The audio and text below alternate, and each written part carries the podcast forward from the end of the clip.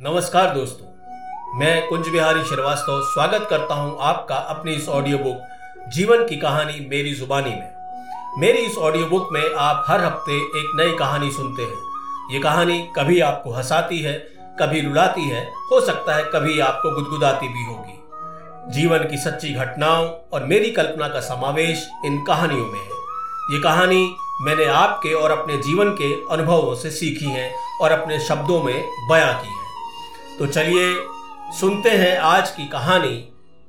Eight down, Saharanpur, Lucknow passenger train.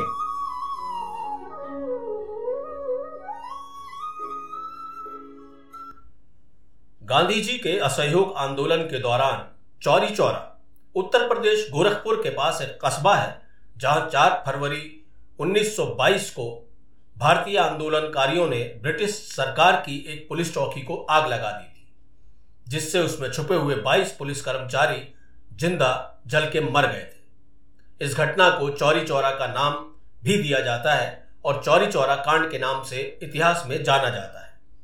इसके परिणाम स्वरूप गांधी जी ने अपना आंदोलन वापस ले लिया और उन्होंने कहा कि हिंसा होने के कारण असहयोग आंदोलन उपयुक्त नहीं रह गया है। चौरी चौरा की इस घटना से महात्मा गांधी द्वारा चलाए गए असहयोग आंदोलन को आघात तो पहुँचा ही, जिसके कारण उन्होंने असहयोग आंदोलन को स्थगित कर दिया, जो बारदौली गुजरात से शुरू किया जाने वाला था। इस घटना के तुरंत बाद गांधी जी ने असहयोग आंदोलन को समाप्त करने की घोषणा कर दी। बहुत से लोगों को गांधी जी का यह निर्णय उचित नहीं लगा। विशेषकर क्रांतिकारियों ने इसका प्रत्यक्ष या परोक्ष रूप से विरोध किया।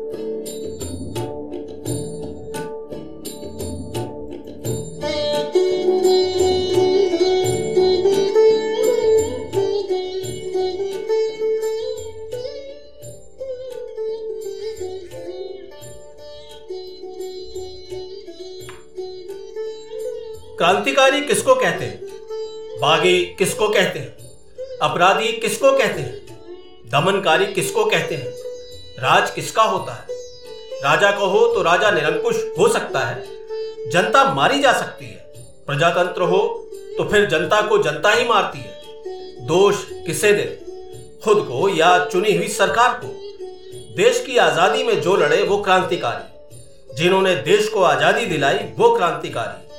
क्रांतिकारी हिंसक ही होगा यह कैसे मान लू? चलो, माना कह देता हूँ, आंदोलनकारी। आंदोलन शांति के साथ होगा यह कहीं परिभाषित नहीं है। गांधी जी भी क्रांतिकारी थे। उन्होंने क्रांति की अहिंसा का रास्ता अपनाते हुए। तो भगत सिंह और चंद्रशेखर आज़ाद भी तो क्रांतिकारी ही थे। फिर वो दोषी कैसे? वो हिंसक कैसे?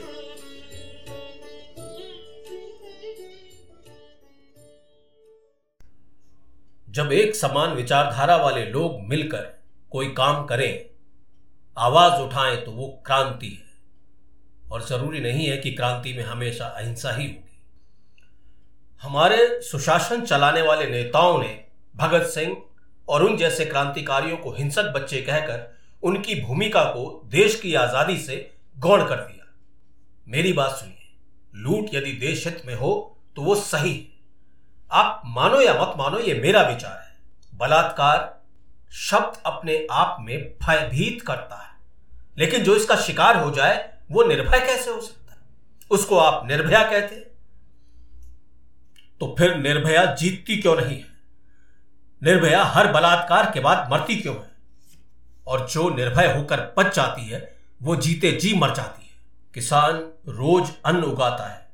उसी अन्न के लिए फिर खुद हाथ फैलाता है और शासन और प्रशासन के सामने खुद को आग लगाता है। क्रांतिकारी तो किसान भी है।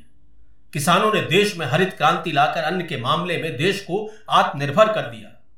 दूध उत्पादन में सफ़ेद क्रांति की गई।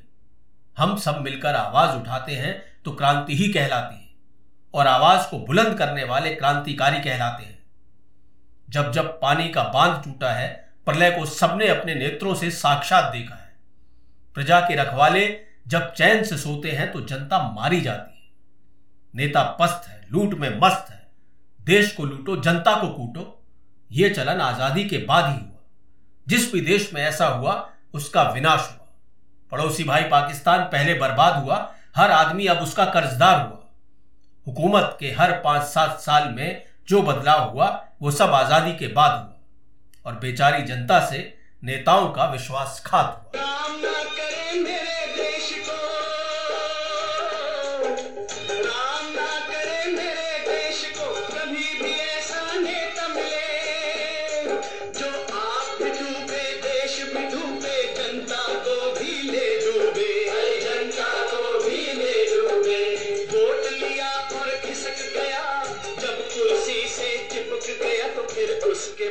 उसके बाद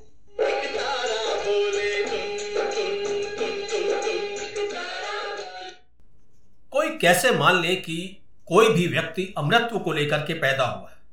अमृत्व को लेकर आज तक कोई पैदा नहीं हुआ है और ना ही होगा। यह सच है कि क्रांतिकारियों ने बहुत सारी लूट अंग्रेज़ी हुकूमत के कार्यकाल में की थी। एक बार नहीं, कई बार ऐसे प्रयास किए गए और अंग्रेज़ी सरकार जो ये मानती थी कि उनका सूरज कभी अस्त नहीं होता। The sun of the British empire never sets ये उनकी सोच थी। अंग्रेज़ी सरकार ने कभी नहीं सोचा था कि अंग्रेज़ी सरकार को आज के बाद सोने नहीं दिया जाएगा। यह दिन था 9 अगस्त 1925 को। जब आठ down Saharanpur Lucknow passenger train अपने स्टेशन से चल पड़ी।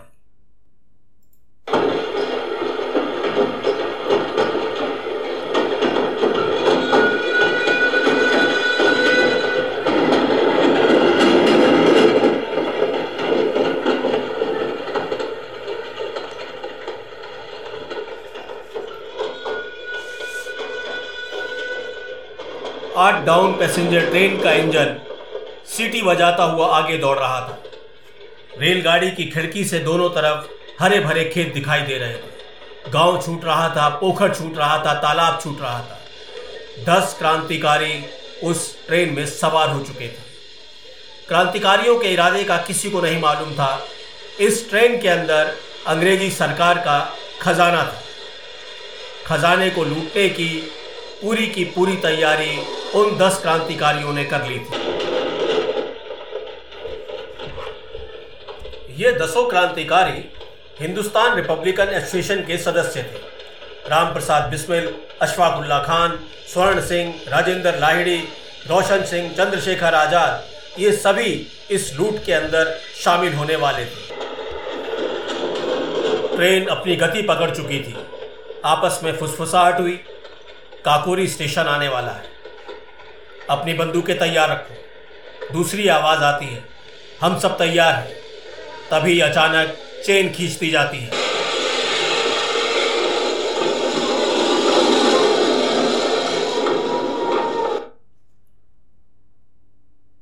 ट्रेन काकोरी स्टेशन के पास रुक जाती है।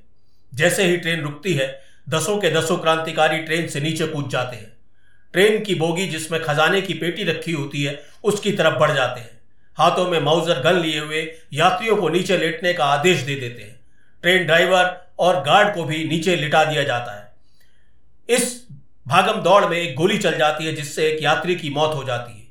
अशफाकुल्ला खान अपने मज़बूत हाथों से उस पेटी का ताला तोड़ने की कोशिश करते हैं और ताला तोड़ दिया जाता है। लगभग आठ हज़ार रुपए उस खजाने से लूट लिए जाते हैं। Eight down Saharanpur Lucknow passenger train लूट ली जाती है। जो इतिहास में काकोरी कांड के नाम से भी जानी जाती है। लूट का सारा पैसा हथियार खरीदने के लिए किया जाना था। उनके इस्तेमाल के लिए अंग्रेज़ी हुकूमत से हिंदुस्तान को आज़ाद कराना था। इस घटना के बाद अंग्रेज़ी हुकूमत का सिंहासन हिल गया। मेरे हिसाब से यह लूट ना तो आपराधिक थी, ना ही किसी तरह का अन्याय। लेकिन अंग्रेज़ी हुकूमत को यह मंजूर नहीं था। क्योंकि उनका सिंहासन हिल रहा था। इसलिए अंग्रेज़ी हुकूमत ने इसको आपराधिक मामला बनाया। अंग्रेज़ी सरकार कैसे बर्दाश्त कर लेती कि उनकी हुकूमत के खिलाफ कोई खड़ा हो रहा है, जो हुकूमत हिंदुस्तानियों को मरने पर मजबूर कर रही थी? अंग्रेज़ी सरकार यही नहीं मानी। उन्होंने क्रांतिकारियों की खोजबीन शुरू कर दी। काकोरी स्टेशन के पास एक चादर मिली। उस चादर पर एक निशान था और उस निशान से यह पता लग गया कि यह चादर शाहजहानपुर के अंदर किसी बनारसी दास धोबी ने धोई थी। धोबी के पास पहुँचती है अंग्रेज़ी सरकार और ये उगलवा लेती है कि ये चादर राम प्रसाद बिस्मिल की है। और 9 अगस्त को राम प्रसाद बिस्मिल शाहजहांपुर में नहीं थे। इसी शक और सबूत के आधार पर राम प्रसाद बिस्मिल अशफाकुल्ला खान और बाकी साथियों को गिरफ़्तार कर लिया जाता है। धीरे धीरे सभी क्रांतिकारी अंग्रेज़ी सरकार की जेलों में बंद हो चुके थे। दो बातें ज़रूर थी कि रोशन सिंह इस काकोरी कांड में शामिल नहीं थे। इतिहासकारों के अनुसार 1924 में उन्होंने बमरोली में अंग्रेज़ी सरकार के खिलाफ कोई और कांड किया था और वो फरार थे। लेकिन उन्हें भी देशद्रोह, जी हाँ, देशद्रोह का मुकदमा चलाकर फांसी की सजा दे दी गई। काकोरी कांड में चार लोगों को फांसी की सजा हुई। राम प्रसाद बिस्मिल अशफाकुल्ला खान, ठाकुर रोशन सिंह और राजेंद्र लाहिड़ी को। राजेंद्र लाहिड़ी को 17 दिसंबर 1927 को गोंडा जेल में फांसी दे दी गई। बाकी तीन राम प्रसाद बिस्मिल, अशफाकुल्ला खान और ठाकुर रोशन सिंह को 19 दिसंबर 1927 को फांसी के तख्ते पर लटका दिया गया।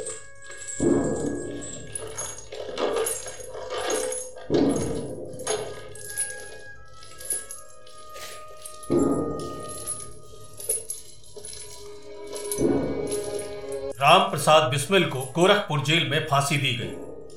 वो मारे गए, पर अंग्रेज़ी हुकूमत की कमर टूट चुकी थी। हिंदुस्तान में ब्रिटिश साम्राज्य का पतन शुरू हो चुका था, लेकिन मुल्क में निराशा का दौर भी खत्म हो चुका था। लोग अब उम्मीद कर रहे थे कि आज़ादी निकट है।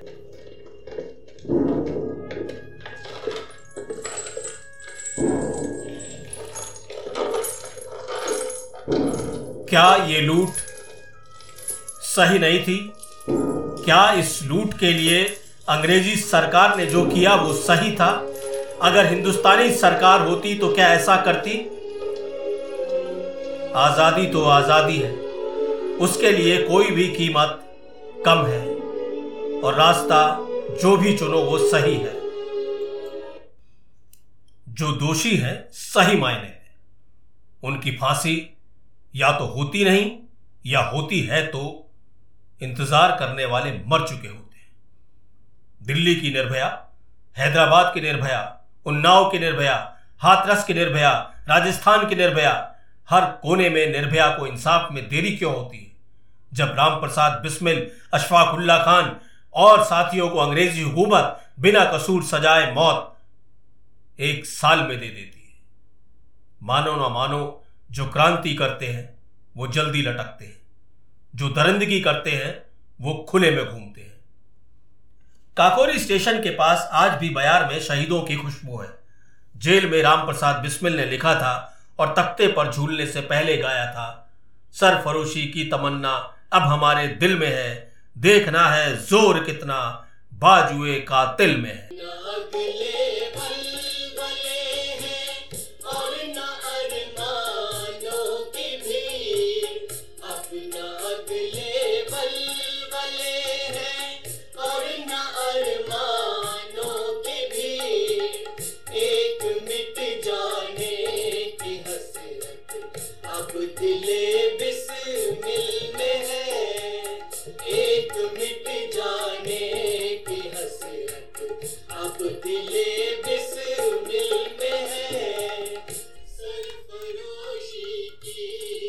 दोस्तों ये थी आज की कहानी eight down Saharanpur Lucknow passenger train उम्मीद है ये कहानी आपको पसंद आई होगी। ये कहानी सुनने के लिए मैं आपका शुक्रिया अदा करता हूँ। अगले हफ़्ते फिर आपसे मुलाकात होगी। तब तक के लिए आज्ञा दीजिए।